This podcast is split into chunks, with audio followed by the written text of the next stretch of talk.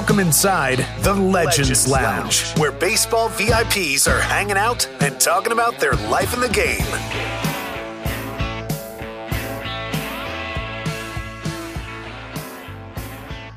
Alana, we have a friend this week. They're all friends technically, but you know what I'm saying. This is someone who's been in our family in terms of our work at MLB Network for a long time. I love Mike Lowell. He's always a great time, um, always great, high energy. Uh, we share that Cuban connection. You two share the Miami connection, um, a lot of commonality with the three of us. And uh, he's had an interesting path, just as most big leaguers do. And so I think there's two things you'll like about this as we bring Mike Lowell into the lounge. One is the fact that clearly we're all friends, so it should be a comfortable conversation. But also, we'll probably ask him some questions that we genuinely don't know the answer to. So that's good too. So let's all learn together. Mike Lowell, come on down.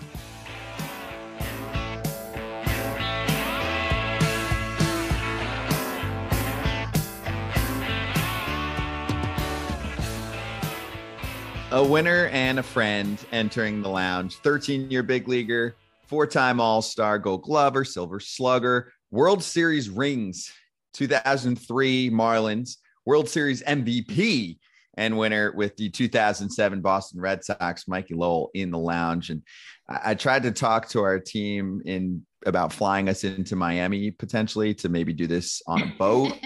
uh, it was very unsuccessful. That would have been we good. could have had the boat though. You've got the boat for it, but we couldn't. We couldn't here. handle the scheduling and the flights and all that. It's ready for you guys. They can handle a couple cameramen, so. How you doing though? How's life and and how's life in your you know post playing career? How much are you enjoying it all?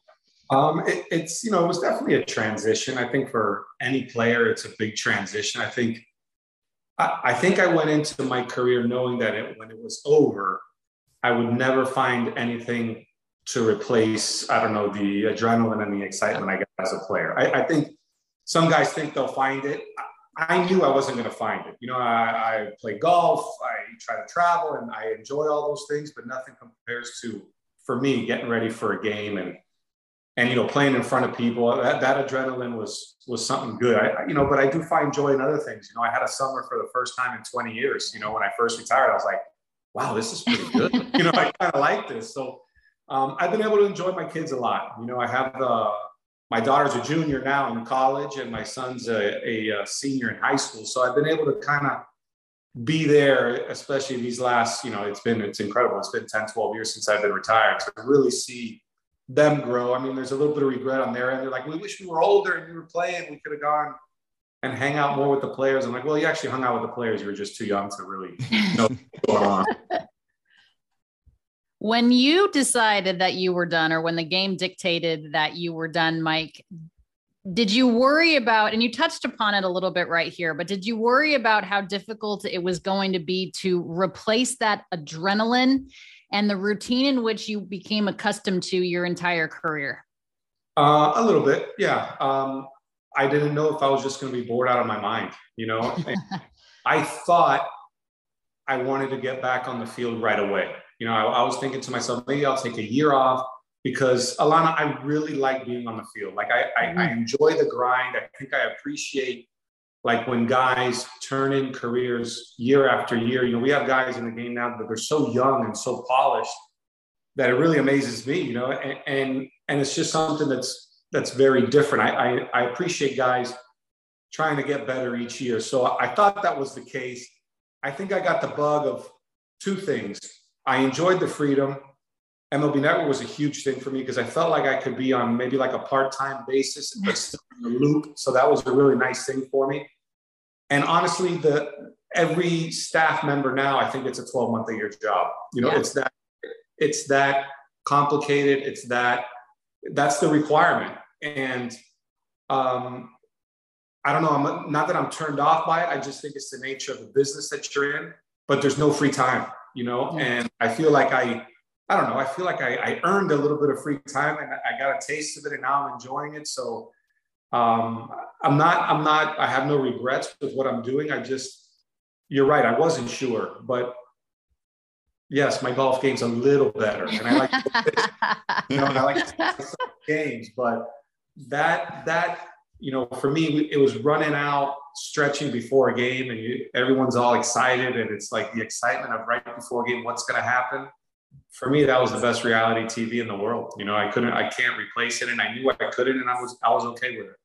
So if I own a team and I call you and I'm like, "Hey, manager job, you in?" you're you're like, "No." I, I'm not in. You know, and I've been asked by a couple teams on different jobs, and you know, I, you know, I, I, leaned on my dad a lot in my career. You know, I was you know, like to talk shop, and mm-hmm. I would tell him, I'm like, I don't know if I'm closing the door. You know, because there were some real good people and good organizations that reached out. You know, I don't know if I would have gotten a job, but that they were interested in having me interview.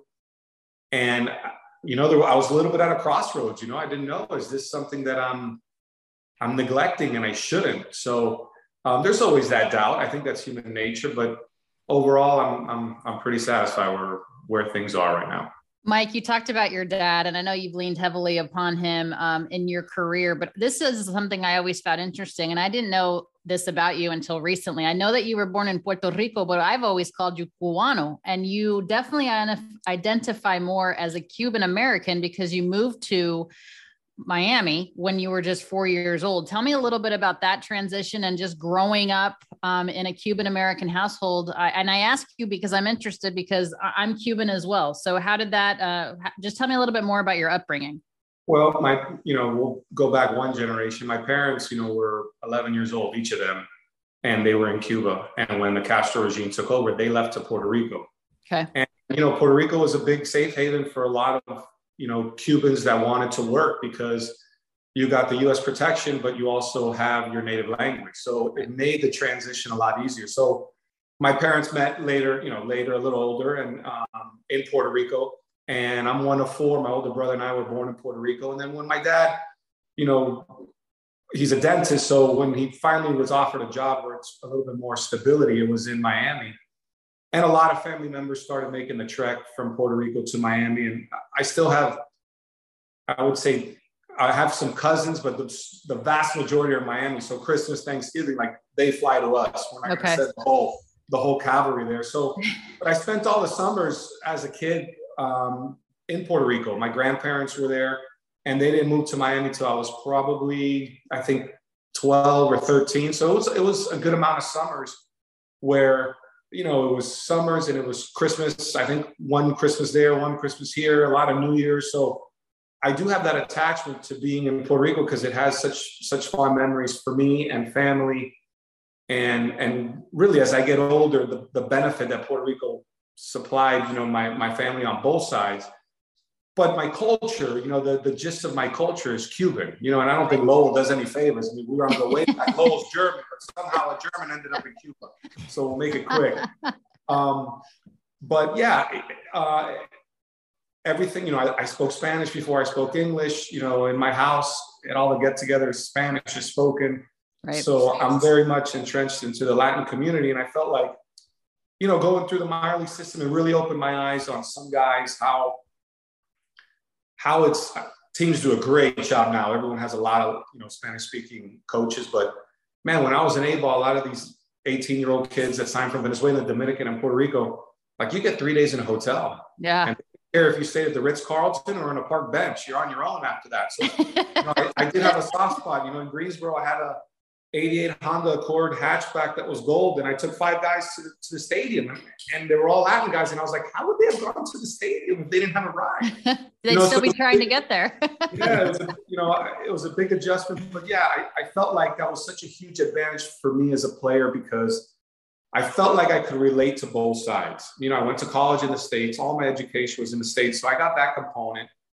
But I feel like I understood a little bit some of these guys have gone through major sacrifices just to get to where they are.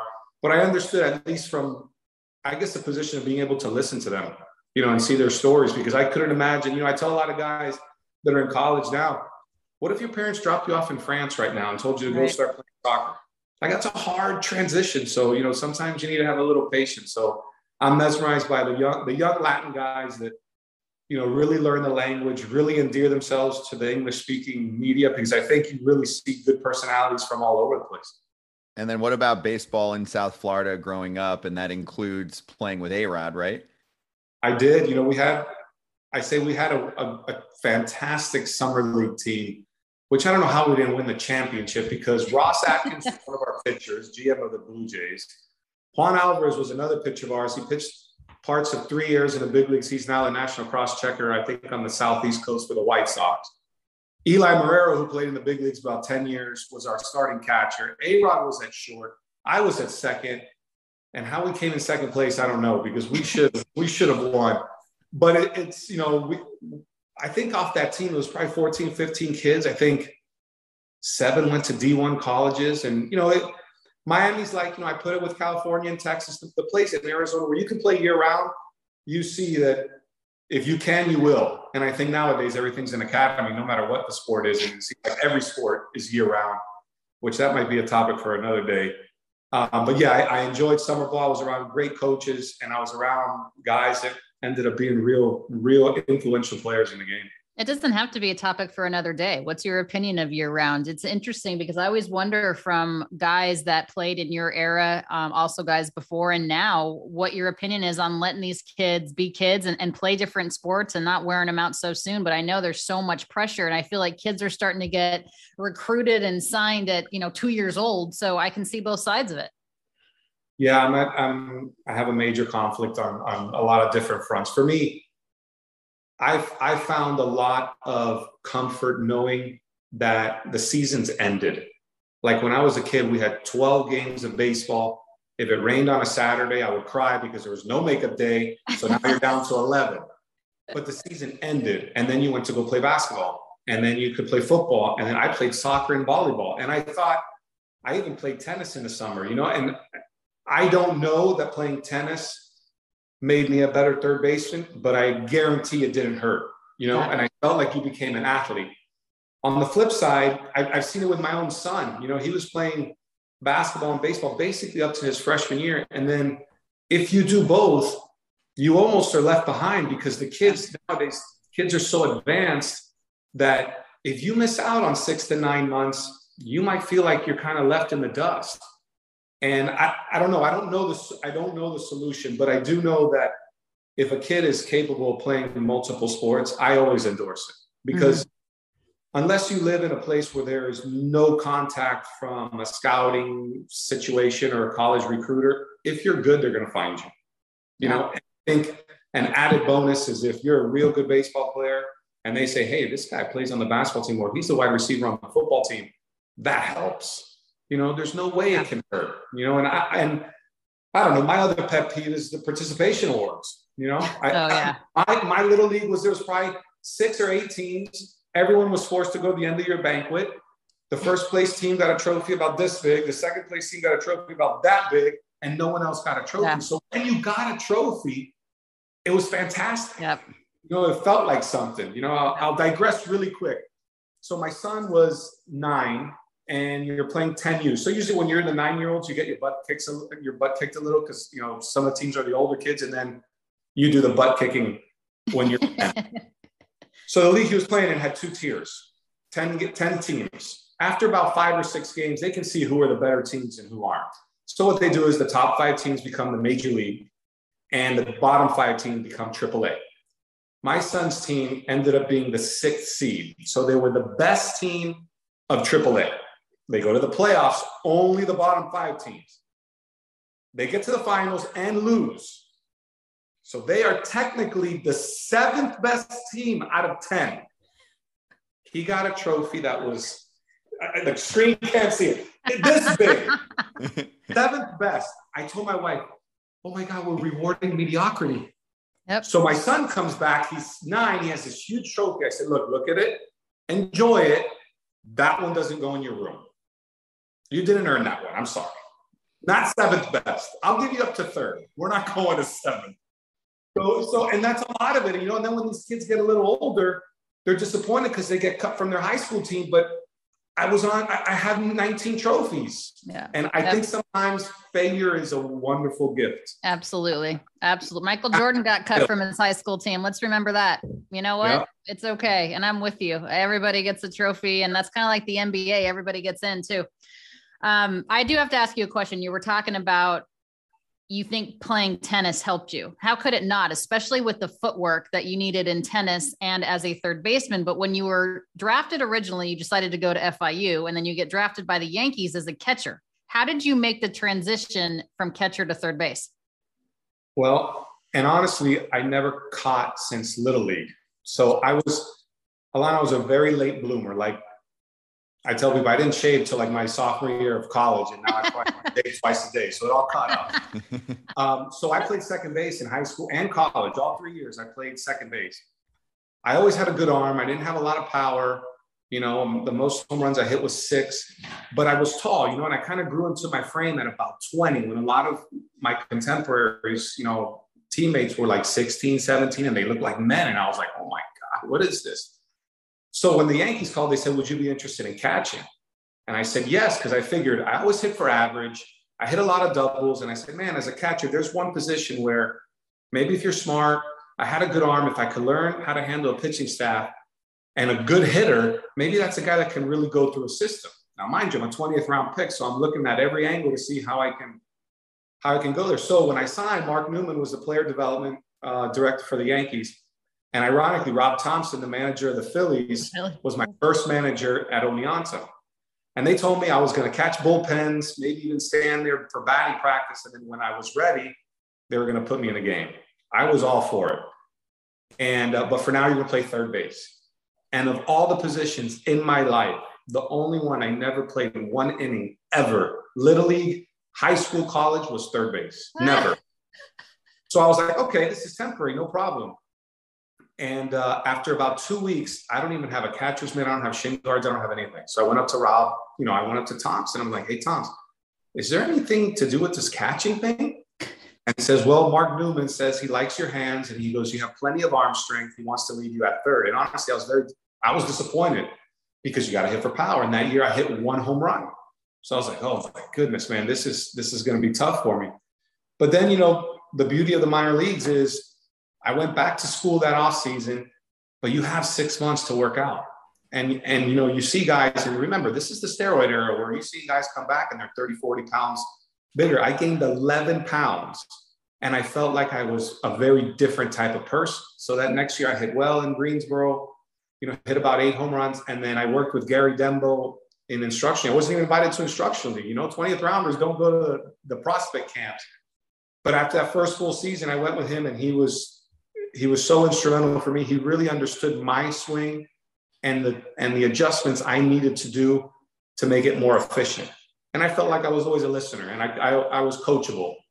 And I just I was so maniacal on just honing in on what he told me. And I was it was T work and toss. And the minor leagues, you don't come ready to prep yourself to kind of graduate to be ready for opening day. Like you come in ready because yeah. you got to impress and I had a real good spring and I made the double A team. And that year I hit 32 home runs and then I became a prospect. You know, but it was it was a combination of understanding your strengths.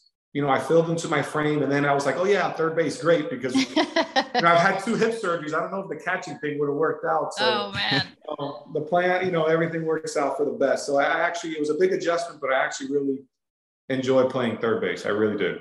So, kids, whatever position you really want to play, don't practice it at all. That's, That's the message. point for a lot of parents say, I can't believe they don't have my kid at shortstop. And I said, well, by the way, your kid's not better than the shortstop right now, but I never played third base, you know, and it could, there's value in that. You never know where you're going to end up. You really don't.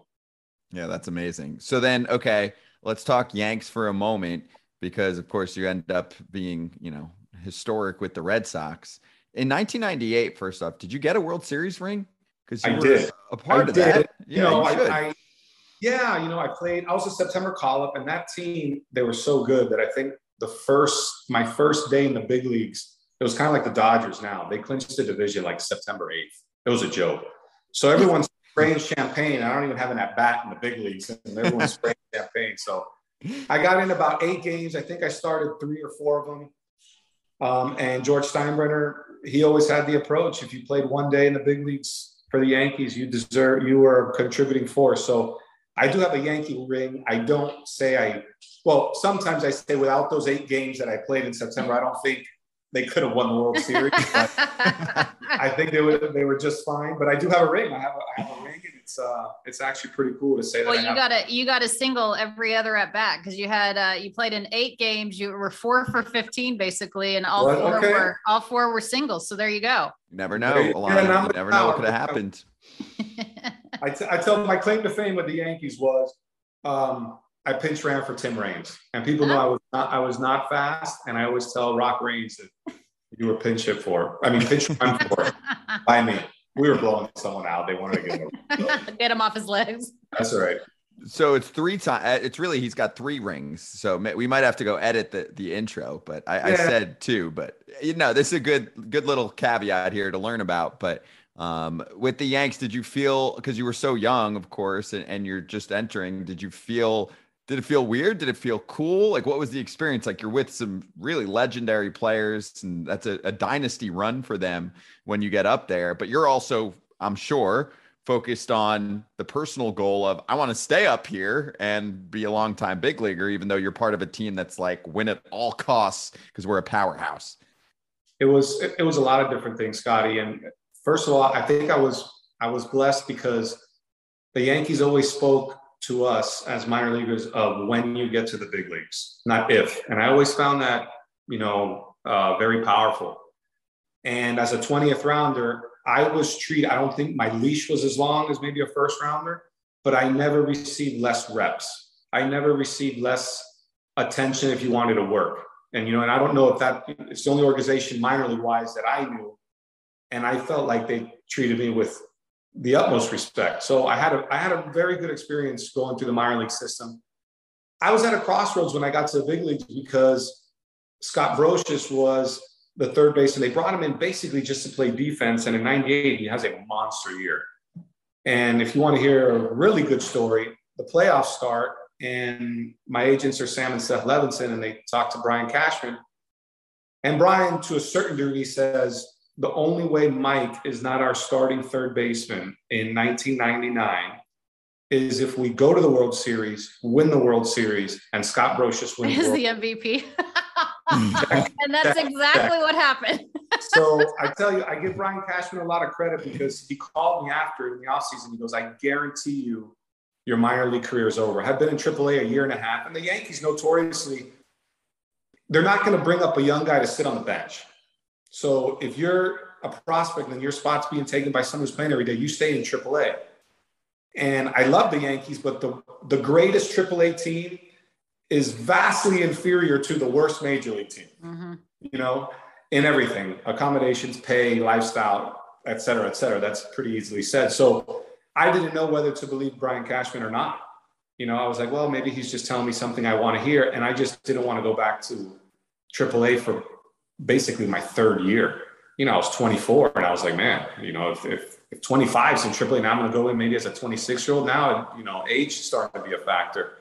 But sure enough, in February, he traded me to the Marlins for three pitchers. And so someone asked me about Brian Cashman. He's always been a man of his word because he stuck to it. And as a young guy, you don't know what to expect. So um, I do. I have a soft spot for Brian Cashman. So when he does well, I don't. Uh, I'm not. I'm not that upset. Yeah, I mean, you can only ask for communication. I think that's what all players want is just respect and communication. So you get yep. traded to the Marlins in February of 99. You don't play for the Yankees anymore after Scott Brosius goes off and absolutely has Cashman's uh, thoughts come true. Then you have yep. some additional testing when you become a Marlin and, and you find out that um, you have testicular cancer. What goes through a player's mind, especially a young player that spent, you know, at this point, a cup of coffee in the big leagues, and now you're trying to make a name for yourself with Miami at the time, Florida? Well, I was during our physical. You know, we all go to the physicals, and you know they test you from head to toe. And the biggest shock to me was that I didn't have any symptoms. You know, mm-hmm. and you know they do your eyes, your throat, this, and you go see the internist, and he tells you, "Hey, look that way," and cough and all this. And then he asked me, "Hey, um, have you ever had like, uh, did you get hit by a ball in, you know, your groin region? I said, man, I think I remember if I got hit there. He's like, well, um, we're going to just run an additional test. Maybe it's nothing. So I'm not thinking anything of it. And, you know, I went to the hospital and they did x-rays and ultrasounds and all this. And basically he looks at me and he's like, well, I know you have testicular cancer. And I was like, okay, what does that mean? You know, worst case, best case scenario. I don't understand. And he's like, well, worst case scenario is you're going to probably have surgery within the next couple days, chemo, and we'll see how far along it is. And my my face dropped. You know, I had been married four months. Mm.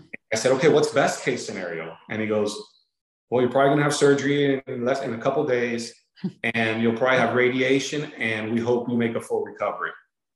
This was in Fort Lauderdale. I was living in Miami, and I think I cried the whole drive back because I was mm. like, what do I tell my parents? What do I tell my wife? What do, what is going on? So I was just, you know, you're in a dark place because it, yeah. it just hit like a ton of bricks. So, um, but the Marlins treated me great. You know, the next day I went back to the hospital and the, the doctor was going to do the surgery literally says to me, Hi, Mike, congratulations.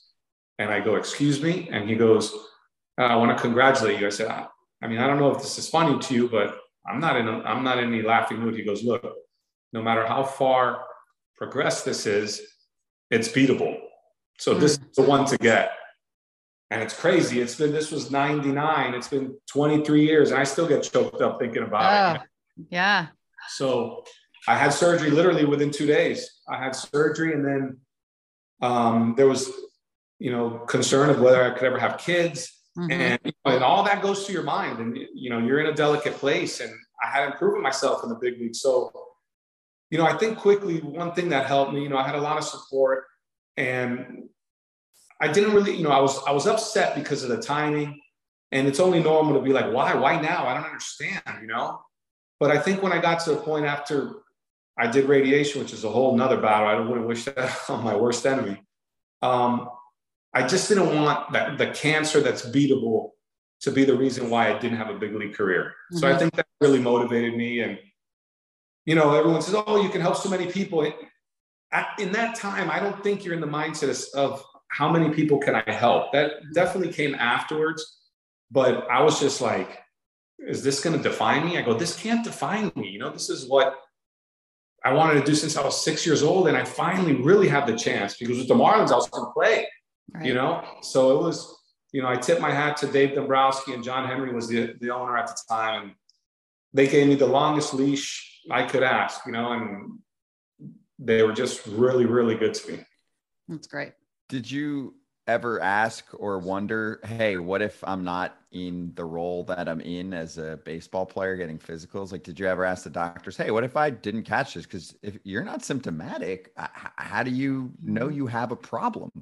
Well, they, I mean, they told me that sooner or later I would have had a lot of pain. Okay. But the problem with that pain, it would have been much more progressed. Mm-hmm. And their whole, the whole goal, I remember them saying lymph nodes, lymph nodes. It can't be in your lymph system because then now you're in a really uphill battle. And, you know, at first I was kind of upset at the doctor that found it. And now I, am so great, you know, you realize that he might have saved a lot of heartache for me, you know, like it was found so early that, you know, considering three weeks of radiation compared to maybe six months of chemotherapy, like it, I felt like it took me a good year and a half to get my strength back.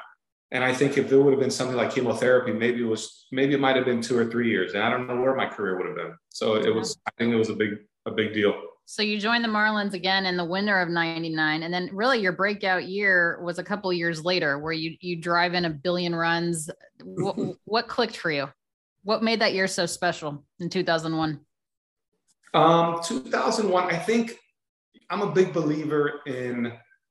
I think you need to have four, five, six hundred at bats to really understand what you do well. And that's why I say that these young guys really impress me because they're coming in polished and taking their game to someone else. So I felt like the minor leagues was the same way. I played basically a year and a half and then I exploded. And then in the big leagues, it was kind of a year and a half. And then I felt like I found that consistency. And I, and I think it's trial and error. You know, I, yeah. I, I, I, I think through each stage, I've always liked to work at baseball. Like that's never been a challenge for me. So I thought when I got to college, I had a little bit more free time so I could dedicate more time to baseball. When I got to minor leagues, well, you don't have to wake up to go to school. So then it would be your fault if you don't get to the field early because all you have is time. Right. So, you know, and then when you get to the big leagues, you just have all the resources with video work and cages all over the place, you know.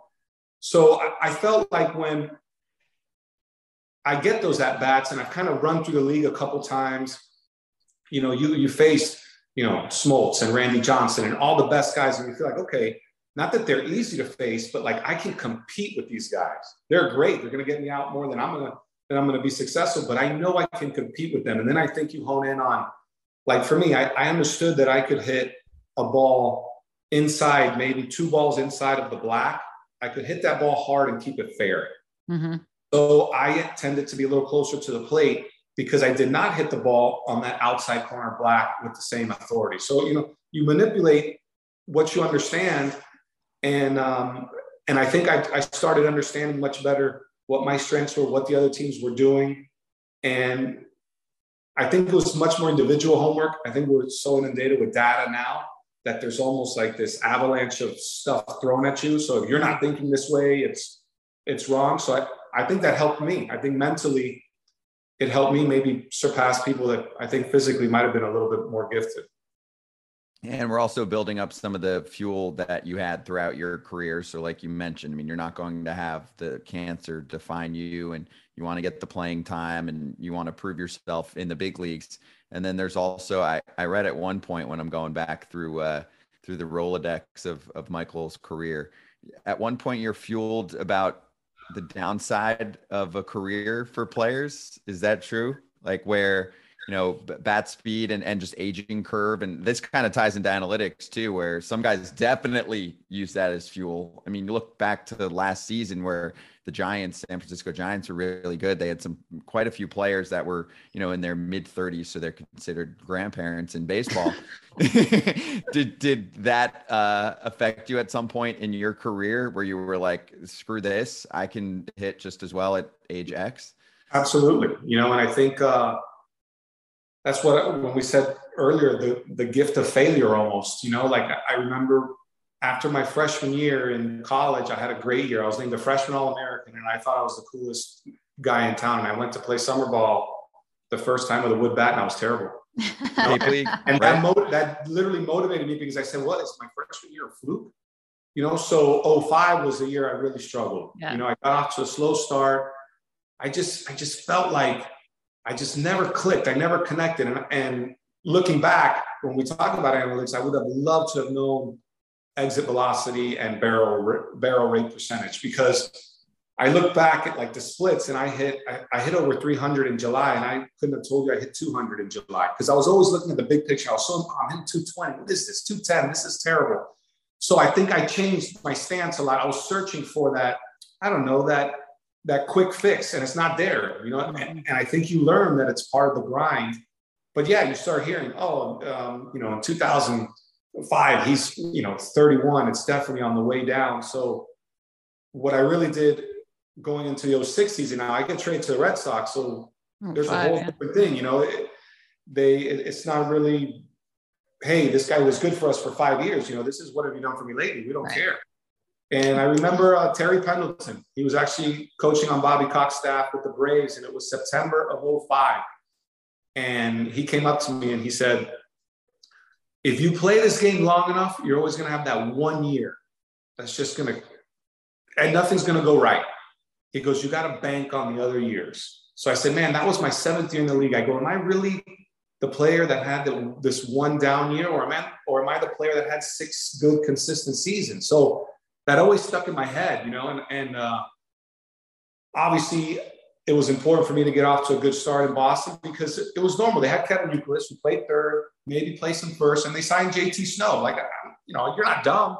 You know, going into camp, if I didn't pan out, Youkilis can play third, JT Snow can play first. So I had a decent spring, and then I, I got off to a hot start, and I don't know, it, it helped me exhale a little bit, you know, because there is doubt. You know, there is doubt all the time when you struggle. You know, you, you don't know how it's going to pan out. But after I kind of felt things going and you look into a little bit of the numbers and I look back and I was like, I think 05 was the year I struck out the least. You know, how, how weird is that? Is that that I was chasing balls and I was putting balls in play weekly, you know?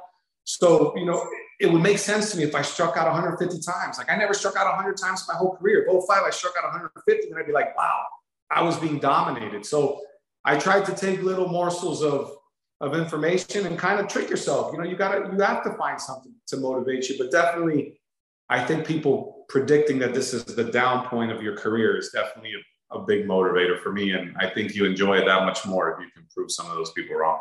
Yeah, you didn't strike out a lot in 2005. You got to hit them where they ain't, though, Mike. And it, yeah. it, it, proved, though, that you were right. You were the guy that had six consistent seasons versus the guy that had that one bad year and you were done. Because 2006, as you mentioned, you got off to a really strong start. But 2007 was really incredible for you with the Red Sox. Why? I just felt like, you know, I felt like that year things clicked for me for almost six months. You know, there's other years where you're feeling good for two months, then you have a month where you're trying to ride the wave, and then you're pretty good. And then at the end, your numbers are okay. And 2007, I I don't know. I I clicked with Dave Magadan, who was our hitting coach. It was his first year in Boston. Yep. Um, he was not a mechanical guy. He was a psychologist, okay. Mm-hmm. understood what it had, what it takes to be a big leaguer, and I think that helped me a lot. And I don't know. I just you got off hot. I I I I just felt good the whole year too. I think that's a big deal. You know, when you don't have those aches and pains that sometimes you know linger in. And I was in an ideal situation. I mean, I didn't know it at the time, but Pedroia ends up being rookie of the year. He's an on base machine. He's leading off. We didn't know Youkilis was going to turn into being such a dominant player because he really had a three year stretch, which is probably top 10 in the league at that time. He was hitting second. You got David hitting third, Manny hitting fourth. So, like, the opportunities were endless for me. And, but you still had to come through, you know? So, and I felt like that year, the greatest thing that ever happened was I tell David Ortiz, I, I have to give him a little bit of my contract because in 06, he hits 54 home runs, I think. He doesn't need it. He yeah, doesn't well, need yeah, any no, of your contract. Buy me a couple dinners. I think he hits like 54 home runs in 06 and in 07, he hits like 33, but he hits like 55 doubles. So I'm thinking, I mean, if you just look at it, if there's a runner on first, especially with the monster, and he hits a double off the left field wall, no one's scoring from first off that wall. So it's second and third. Manny's coming up. Well, who do you want to face, Manny Ramirez or Mike Lowell? I'm giving Manny four all day. So yeah you're feeling good, and then they put you in those situations, like you feel like you're invincible. Yeah. And just like they had to come to me so many times. And when your swing's in sync, I just felt like that year everything was going good. And and and honestly, the postseason was my most rewarding part because I was like, what a shame if I had such a good regular season and then you can't show up in the postseason. Like that, that would really be a I don't know, that would be a letdown. Yeah, 2007 worked out well, very well. it, it, it, really all yeah. all came together. One. Yeah, that was a great one. So we're we're hearing some good names too as we're going through the life and the playing career. Um, I'm wondering about major league networking and friendships. So what was it like as a player and then now? Like are the guys that you played with still some of your best friends? Is it more like I don't get to speak with them or see them that frequently, but when I do, it's like old times? And obviously, it's different for everyone, but I'm just curious about what that relationship is like once you're far enough removed from the game. I'm sure it's different with everyone. I'm sure there's some guys that are like, yeah, I don't keep in touch with anyone. And then there's some that are like, that's my whole world because, you know, I went from uh, basically a baby through, you know, 35 years old and that's the only people that I knew. So I hang out with them. Uh, a big factor. You know, I think, you know, it, as you play with guys, especially several years over, you kind of understand what they do. And if they're similar in your preparation, the age and everything really doesn't matter. Excuse me. Like for me, that's true. Yeah. I, I, I clicked with Pedroia. Like I got 10 years on Pedroia. And since day one, like we'd sit next to each other, we were playing cribbage on the plane all the time. It was just, I love that he loved getting there early. And, uh, you know, I would rag on him. I said, you know, when I first met Pedroia, he was a little bit overweight. He was coming off a knee surgery. I said, I didn't know the Red Sox drafted short, fat people in the second round you know, and then, you know, he comes in, he's like, who's got a welding mask? Cause I'm hitting lasers all over. I said, who is this guy? You know, but he came to play every day. And I really, I really liked guys like that. But um, the Marlins was very unique because we were a, lot of young guys that kind of made our bones together. So that was really cool. And I would say, you know, guys like, well, easily Millar, but it was Millar, Cliffy, um, Josh Beckett, you know, those were guys that obviously I still stay in touch with now. Mike Redmond is hands down from the Marlins group, the guy I've stayed in touch with the most. Like we just clicked and it helps when your wives like each other and his kids are kind of my kids' ages. So we vacation together and all that helps. And he's just a guy that I don't know. I appreciate guys like he was an undrafted free agent. And after he, he was drafted by the Marlins to back up Charles Johnson, who was the first round pick, you know, so they wanted a, a smart guy who was, you know, I don't know, someone who understood the game. And then I think the organization actually told him after eight ball, why don't you become a manager? He's like, nah, I want to stick this out a little bit more. He plays 14 years in the big leagues. so I, I, those guys, I, I, I, just really appreciate. And with the Red Sox, you know, it's David and, and Pedroia. Obviously, I see David a lot because I was coaching his son when he was in high school. I was helping out, and but it was Alex Cora by far. You know, uh, we just had we had a connection. You know, we we would work out. Um, we tried to work out two out of every three days on the road, we'd go with the strength coach. And, you know, he was, he was one guy that I never saw a guy who didn't play every day command the respect that he did. Like he could tell Manny Ramirez, hey, you, you got to show up today. You got to show up to work out. We're not accepting that you're not. And Manny would do it. And people that know Manny, the Manny's not going to do anything he doesn't want to do. Yeah. You know, so, you know, guys like that, it, it's easy. For me, it was easy to flock to them because they're good baseball players, but I think they're better people. Is that how Pedroia got laser show? Did he seriously come into the clubhouse and say he needed a welder's mask? Uh, Alana, uh, we could have a whole episode on Pedroia. He's hitting when he gets called up in 06, he's hitting like a buck 80. AJ Burnett's on the mound for the Blue Jays now at this time. And you know, AJ Burnett, I played with him for five years. I love him. He throws 96, 97. At that time. Yeah, so he pumps a heater and Pedroia goes deep. So now he boosted his average to 192. I'm like, you still stay, you know? And he comes into the dugout and he goes one, and he goes 97 in, 197 out. And I'm like, who is this guy? so he didn't need cheerleaders, you know, he was the confidence was always there. So um, it was just like I don't know. He'd be like, game one of the World Series. He's like, does Jeff Francis know what's going to happen to him first at bat? Does he? Wow. And I'm like, what? Boom! He goes deep. Like, yeah. yeah. So you know, it was it was things like that. You know, I heard in Game Three he wasn't allowed in the Coors Field. You know, they were like, hey, he goes, yeah, Justin Pedroia. He goes, can you can you give me your credential? And he's like, I don't have my credential, but I'm I'm the second baseman. My name's Dustin Pedroia. And he's like, well, we don't know who you are. He goes, well, ask Jeff Francis if he knows who I am. So I'm like, all right, that works.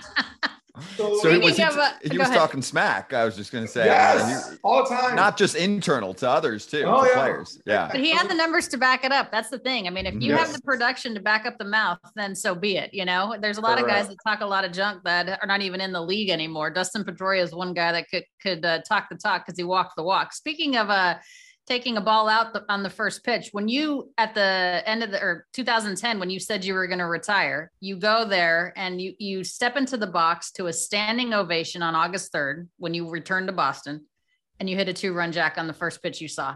Take me through your mentality in that moment when you stepped into the box. Well alana i you know i tell i always tell my wife you know my career felt like it went so fast and 2010 felt like it was 10 years in itself you know and and i realized there that I could never be a platoon player because I was bored out of my mind. And it, it, was a really frustrating year for me because I had had my first hip surgery and I just knew that, you know, it was my right hip. So all my, the torque and my power was, I felt like I was playing with 70% of my, of my mm. bullets, you know, and I'd take batting practice and I'd hit a ball. I'm like, ooh, got that one good. And it hits like the base of the wall. I was like, oh my God, I got no chance. So you know, I went off and on on the DL. You know, we had signed Adrian Beltre, who actually I played against since A ball. I love him. He's an unbelievable person. And I had no issues with them signing them him because the Red Sox are here to make the team better. You know, that that didn't bother me. It just it got to the point where I knew I was I was going to retire at the end of that year because just in spring training, like I had to get in the hot tub for 20 minutes, stretch, and all, just to get ready to warm up Right. I was like, this is, and then not to feel 100%. If you told me it took all that and I feel 100%, that's great. But you know, you're taking anti-inflammatories and then you're taking Advil after batting practice and then you're trying to take anti-inflammatories to calm it down. before you go to sleep. And I was like, it's just not working. Yeah. You know, I did, you know, so it, it got to a point where that, that particular day, I did a rehab assignment with the AAA team and I actually was swinging the bat really well. And I didn't know if I was ever going to be put on the active roster again. You know, mm. things can happen. They, you know, that phantom DL is something that sometimes works, you know. Um, but they, you know, I came in and that's where I don't know if it's something I said down the road or the way I played, but I, I had my whole career such a good relationship with the Red Sox fans, you know, and it was really overwhelming. I was like, wow, it was like the second inning or the first inning. I didn't know, like, are they think I'm going to die or something? You know, like, gone. So it was really, it was really cool that I got such a great ovation. And yeah, the icing on the cake was the first pitch I saw. I was like, well, I'm looking heater in, and I got a heater in, and I didn't miss it. So that trot around the bases. I, I, looked at the highlights and I'm like, man, I'm running slow around the base. I felt like I was. like it hurts. It hurts. Oh my god, it hurts. Yeah. you know, but it was, uh, you know, a really, a really special moment. You know, I think it was just an understanding of, I don't know. I, I, I feel like where I can hang my hat is I felt like I was always prepared to play. That's what I, I really believe. I was always prepared to play that, that given day. And I know I gave 100%. And if 100% for me is a 280 career hitter, well, that's all I had because because I felt like I left it all on the table and I, I could hang my hat on that. And it really bothered me when health wise, I didn't have everything I was used to for the 12 years prior. Mm-hmm. And, and, that's when, for me, I, you t- we talked about bats and everything. I really felt like those, those last three years, 07, 08, and 09, I felt like I understood better than ever what I was doing at the plate. Mm. You know, and I was banged up in 08. I think I hit 290. And in 09, I, I mean, I was seeing the stars with my hip grinding on, and I still hit well, you know. So I that's the only, I mean, I wouldn't call it a regret, but the only thing was I, I think I could have played three or four more years, you know, and, and be a contributing player. But it all worked out. You know, I wouldn't I wouldn't trade it for anything. Three World yeah. Series rings, not bad. Yeah, yeah, exactly. Three World Series rings. Apparently, what the the male brain takes a while to develop. I've been told that at times. Yes. So. no comment. No do? comment. there you go. Exactly. So I know many listening understand. Hey, Mikey, awesome. We appreciate it. Good to get the story down too, and just hear all about the path. Hang on, I want one one more question, real quick. Okay. Go ahead. Who's your MVP and why? 2022. American League? Yes. Oh, for me, it's Aaron Judge. I, I love Ohtani, and I actually think he's a better pitcher um, than what he was last year. I just feel like if you're on the verge of carrying a team on your back and you have a chance at history, and that's not good enough to win the MVP, then you might as well give it to Ohtani for the next eight years because he could be a mediocre pitcher and a mediocre hitter, and no one's going to do what he does anyways. Correct. So I, I, for me, it's Aaron Judge. Here, here.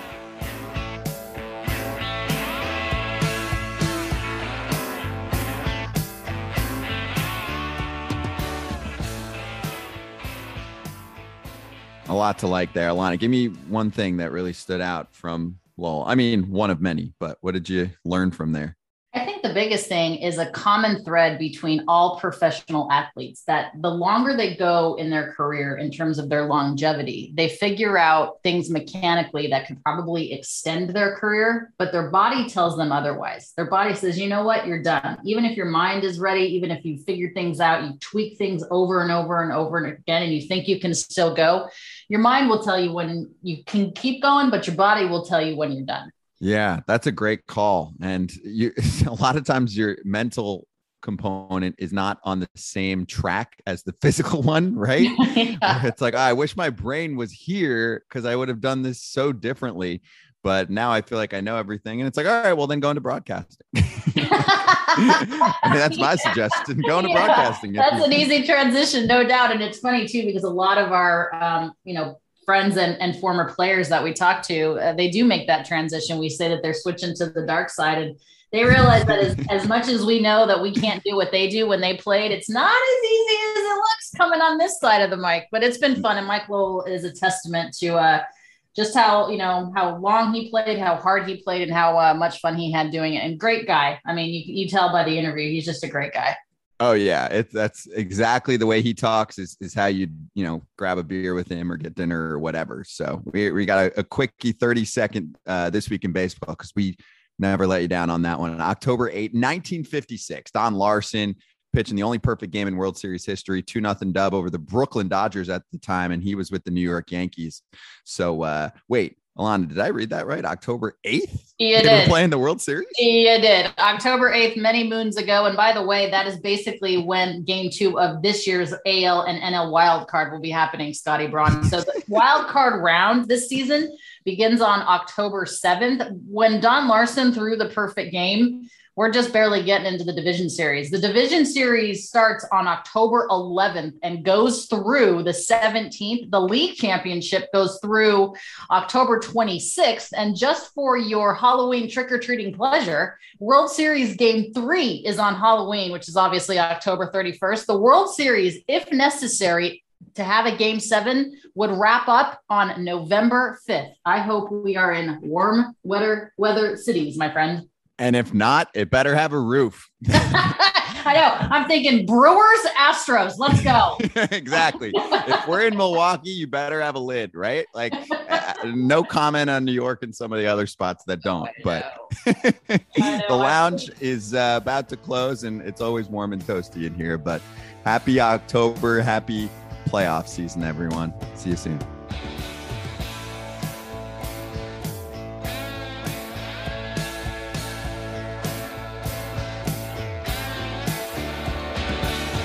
The Legends Lounge podcast is brought to you by Major League Alumni Marketing. Hit us with questions or comments at legendslounge at mlbpaa.com. Check out our memorabilia at mlamauthentics.com. Later, Legends.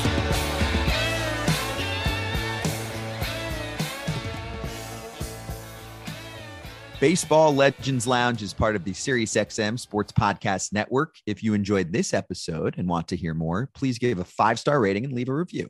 Subscribe today wherever you stream your podcasts.